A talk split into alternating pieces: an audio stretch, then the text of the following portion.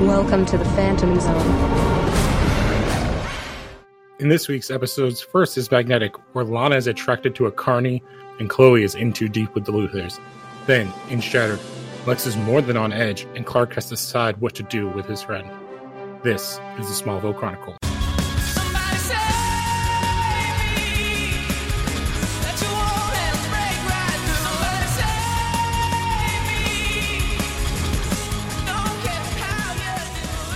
Hello and welcome back. So this is season three. This is our fourth round in season three. Yes. Yeah. And so we have two episodes. One is a whatever filler episode for the most part, and the other one is like awesome and basically is deals with most of the rest of the season. It's and like also kind of, is a take on mental illness. Yes. And they actually like call it back like a ton for seasons going forward. Um. But so this first episode, oh, Magnetic. I didn't even introduce. I'm Luke Gonzalez, and joining me as always is Alan Muir. Hello. Oh, and we lost the other robot, which is fine. Screw you, Reverse Greg. Um, so this first episode is like a real whatever. Like I don't even know like how else to describe it. Yeah, it's it from on paper it and on screen it looks it sounds like a fantasy. Yeah, like I don't I don't understand how the guy's powers work. Like it makes no sense. The only thing that's interesting is the stuff that leads into the next episode with Chloe. Yeah. And then the kind of the stuff that has to do with like Lana and Clark's relationship in the very beginning at the very end. But the whole middle chunk is just so goofy. Especially the end where Clark just electrocutes a guy. Yeah. Well, it's Clark like being like, "Oh, I'm totally not gonna kill someone," and he kind of killed himself. He basically just like lets people kill themselves.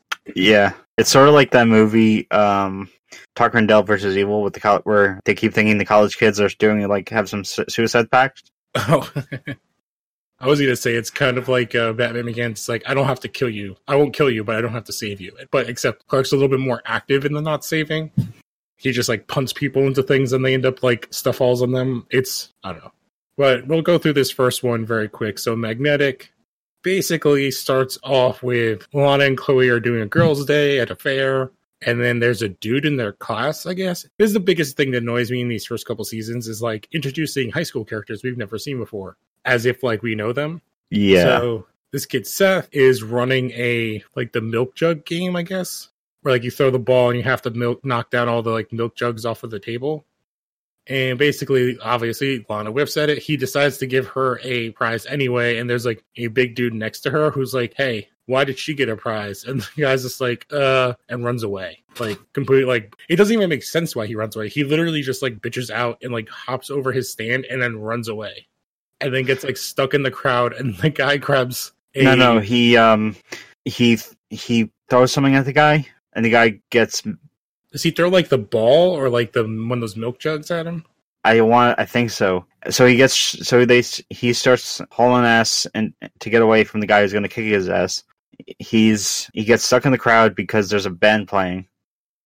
And he gets smashed in the head with a snow globe. Yes, which Except, we saw. Which, instead of, instead of snow, it's crypto, meteor rock yeah. fragments. Which they, like, instead of it being, like, a winter wonderland, like, oh, it's, like, it's a Smallville meteor shower globe. Okay, I found the character who attacks him, and it's just a trucker. That's all? They didn't even give him a name? He's just trucker. Oh, God. So, so Smallville, giving bad na- giving truckers bad... Uh, yeah, this is definitely a bad Smallville bad name. episode. This feels like a season one episode. Oh, yeah. This has all the hallmarks of what everybody complains that Smallville was. Where it's an episode all about relationships, wonky powers, bad special effects. Like, it's all of those things in one episode. And it doesn't, and for the most part, the A story is completely never mentioned or brought up again. But basically, Seth gets taken to the hospital. They go to give him an M R I. The machine shorts out and electrocutes the technician as he's trying to pull him out. And then they end up turning it off and... Um, Lana comes in and rushes to his side, and when he touches her, there's little tiny green sparks, and then now Lana is, I wouldn't say necessarily like in love, it's more like she kind of does whatever he wants. Like, it's more like, um, as it says here on the, as it says here on the Smallville Wiki, uh, there are tiny green sparks, and Lana suddenly finds Seth attractive. So, and the reason that is, is because when, after he gets, before he, before Seth, like, go, eg, like, exit, or goes, What's what's what's the term?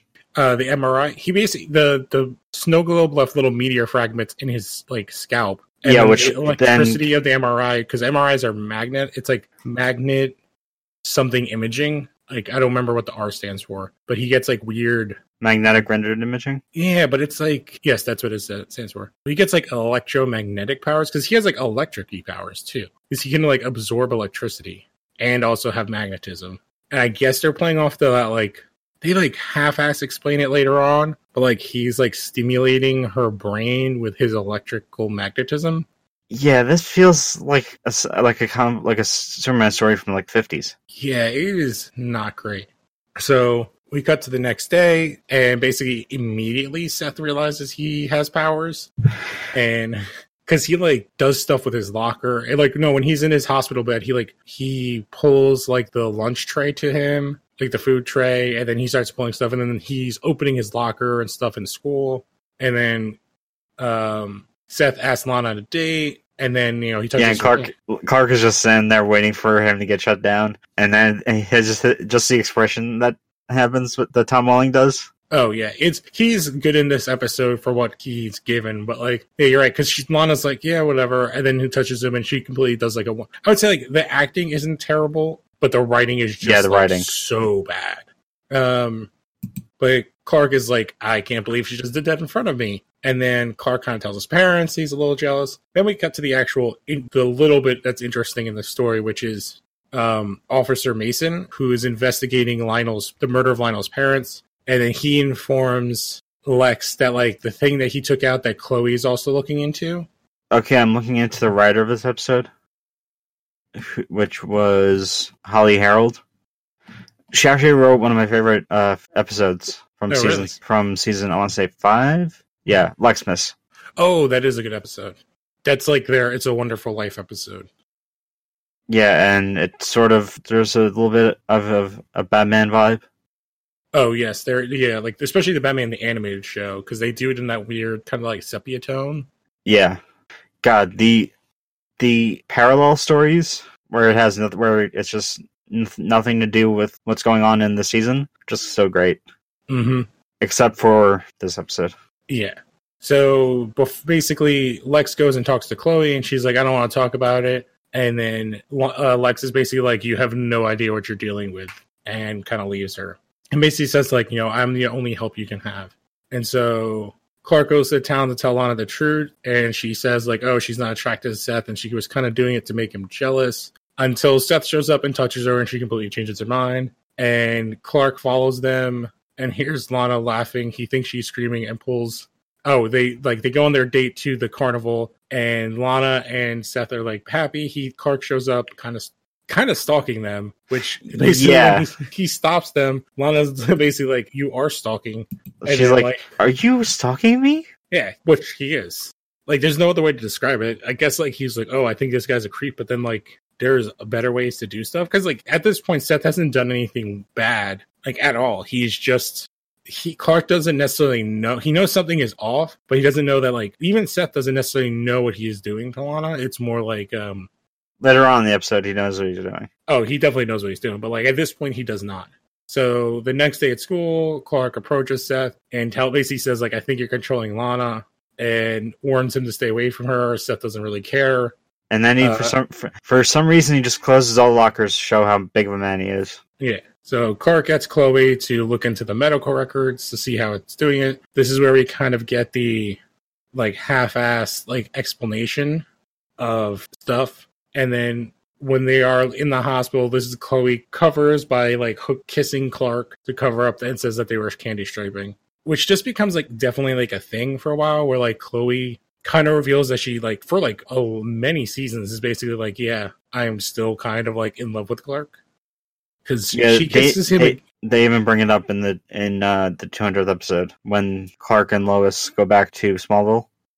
Yeah, because um, she it gets brought up when uh, the Zod stuff happens, and then was that season four? No, season five, I think. Right. Well, it depends. There are two Zod stuff. The first Zod thing, the Lex Zod. Oh, yeah, that's season Black that's... Thursday. Yeah, because when Clark is going to leave, she like completely kisses Clark. And then that during... is the beginning of season five, or the end of season four, beginning of season five. Yeah, and then in during the wedding thing, Clark, uh, the Lana Lex wedding, Clark brings it up again. It's basically like, yeah, I've been keeping Chloe in my back pocket in case stuff with Lana doesn't work out, like when she's with Jimmy.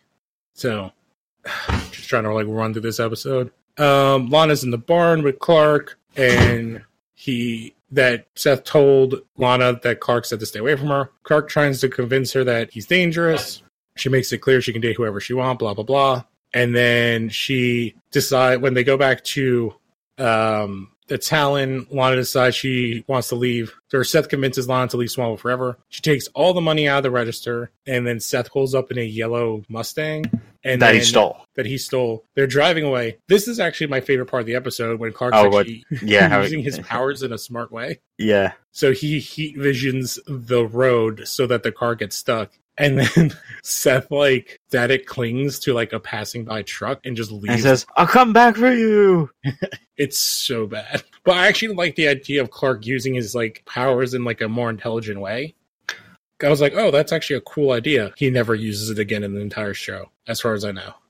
He just uses his heat vision to, like, blast people or, like, melt objects. Then we get to some interesting stuff with Chloe and Mason. Yeah, so this is cool. So, like, yeah, Chloe goes to the torch. It's been ransacked. Officer Mason is there. And then basically it's like, what are you going to do? Call the cops and, like, what do you have in here? And then he just, like, takes her, which is the first time I noticed that they switched out the computers because they used to be Macs, even when Lionel gave them stuff, and now it was the Alienware. Yeah, I love how I love how nonchalantly he just says, "Can I help you?" No, and just takes the computer and just walks out. Yeah, which actually that computer comes back to play in several episodes from now. I think like four episodes. Yeah, like four or five episodes that computer comes back into play, which I actually love as a callback.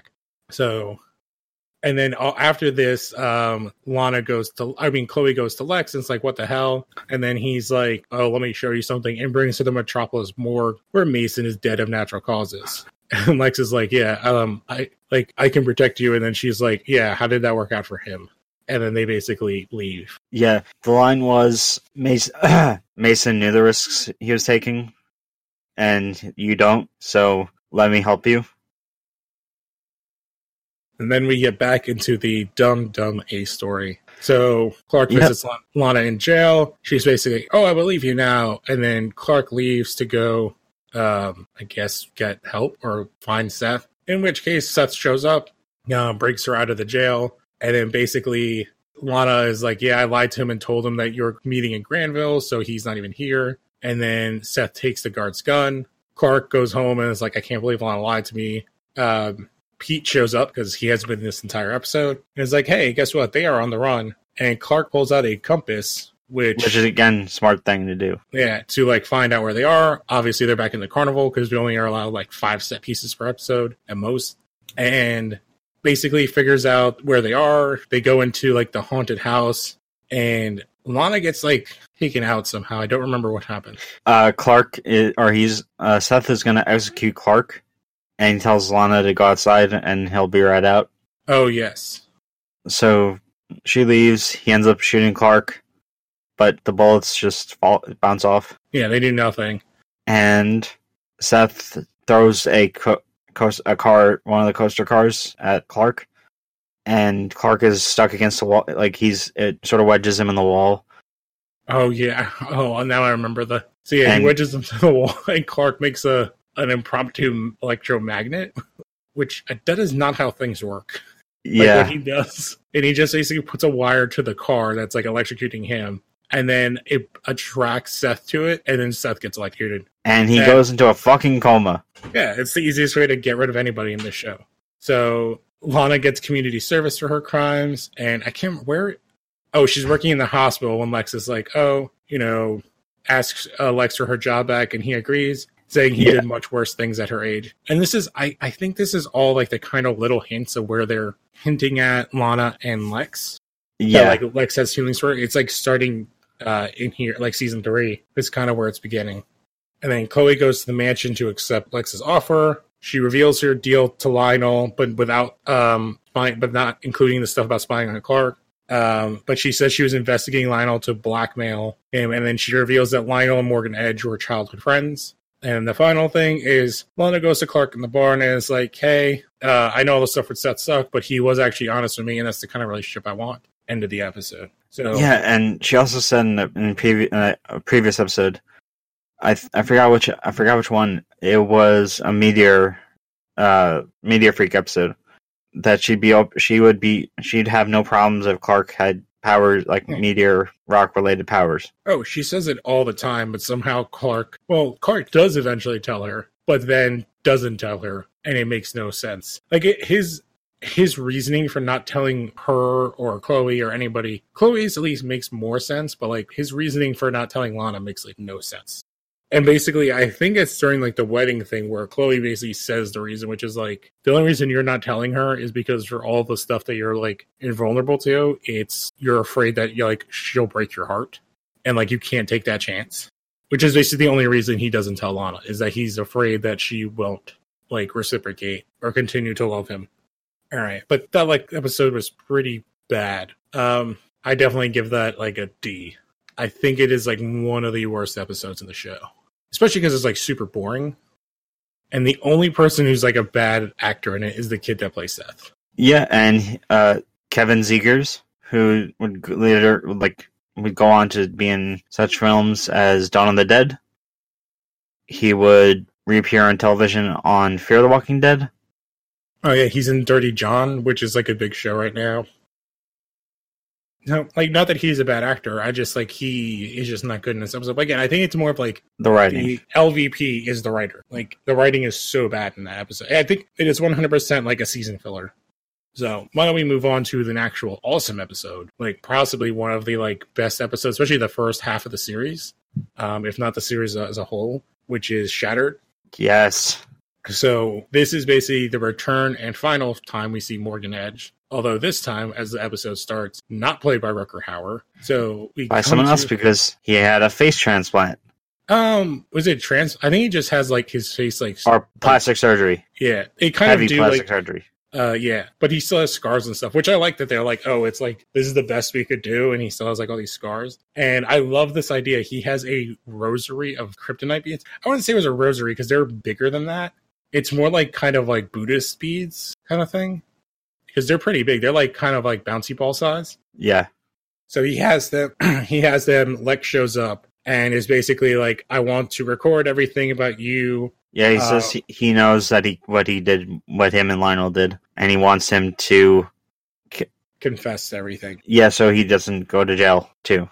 So they actually do an interesting thing. So it cuts from like here and kind of pulls out, and Lex is actually just watching the tape. His security guard, Darius, who I think has been in several episodes. Like he was definitely been on the show.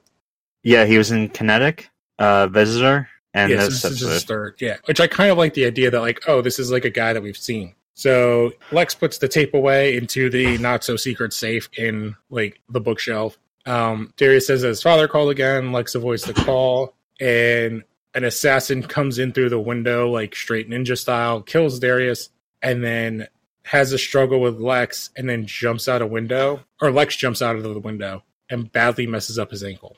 Lex goes to the farm, finds Clark. Clark offers to go to the mansion to check for evidence. And then, but when Clark gets there, everything is fine, except that there is a different guard there, but he finds with his X-ray vision a shard of glass behind some furniture. And then Clark goes to the farm. He tells Lex. Then he goes to Chloe, and then Chloe admits to finding a connection between Lionel and Edge, but has no idea how Lex developed that theory that they killed Lionel's parents, obviously lying because she told them in the last episode. Um, and then we get, then Lionel makes his triumphant return. Yeah, so Clark and Chloe go to the farm where Lionel's with Mar- Jonathan and Martha, and is basically like, yeah, um, they need help finding Lex because he's had a complete mental breakdown based on his experiences on the island, and is so like, nah, he's cool. They go back, ah, shit. Yeah, Lex is holding a blanket and saying that, like, his father woke up his baby brother, Julian. Yeah. Which this also plays in further the whole, which I think this is, like, the second time we've heard him talk about Julian. I think they yeah. brought it up when the, the episode where they there's a possibility when that woman shows up that him and Clark are siblings. Yeah. Um, but Clark talks about Lex's behavior with the parents. They with his parents. They both think that they need to get him help. But then Clark is like, I'm going to go find Edge, not prove he's not crazy. And then he goes to the web on the warehouse, and it's basically like a sewing like, factory. Oh, it was like a sweatshop level sewing factory. Well, I didn't want to say that because that's yeah, but that's basically what they're implying. Yeah. Um. But Lex, uh, I guess he goes with Lex, um, and Lex threatens them, and then Clark gets him out of there. And then Clark and Lex go to the mansion, and they find Darius. And then the Doctor Foster shows back up, and Lex grabs a gun and like runs away, saying that he might be crazy, but he also thinks that his father drugged him. And this goes all the way back to the stuff with Perry, like that him having this weird erratic behavior. Yeah. So Lana meets Clark at the uh, Lex at the stables, and she says that she'll stay with Lex until as, as Clark goes to meet Chloe, and then he gives the medicine to Chloe to Chloe that Doctor Foster tried to give to Lex, and then he's going to go check out the security. Basically, he's going to go talk to Darius. Chloe tells Clark that um, Lex has had psychiatric problems in the past, uh, once in boarding school after his brother died, and that his headmaster found Lex in the bed, uh, bell tower singing lullabies to a blanket, which is exactly what they, uh, what Clark saw before. Well, and this uh, this happens again in a, a, like a few seasons from now. Yeah, because we have there's like six different people that play like young Lex. Well, maybe not six, but there's at least like four. Because there's the kid that plays him in the first one when he's what like seven. Oh man, that, that shit messed me up. Yeah. When he's at he's at the birthday party and oh by himself. Cr- uh, yeah, because there's that kid plays him in like several scenes because he plays him there, and then when we get the uh, he plays him in for that scene. He plays him when he finds his like that whole season. He plays like. I would say like thirteen-year-old Lex, like around there. And then they have another kid play him, the one that ends up playing Superboy, to play like... Him when sixteen, he was in boarding like, school. Yeah, when he's like sixteen or seventeen. Yeah. Which is funny because I think that the middle one is actually kind of bigger than the older one. But I did like that they reused the actor to play uh, Superboy later on. Yeah, I mean, who better? Mm-hmm. Um, so at this point, Lana gives Lex some food, and then basically... Lex freaks out, saying Lana's trying to drug him. He throws her into a horse stall, and then the horse oh, basically... Oh, God, this scene was brutal. ...wrecks the shit out of her, and breaking her... Leg, her... her leg is destroyed. Yeah, and she basically nearly dies. Clark takes her to the hospital. Lex steals a truck with a rifle in the back, and runs out into the night.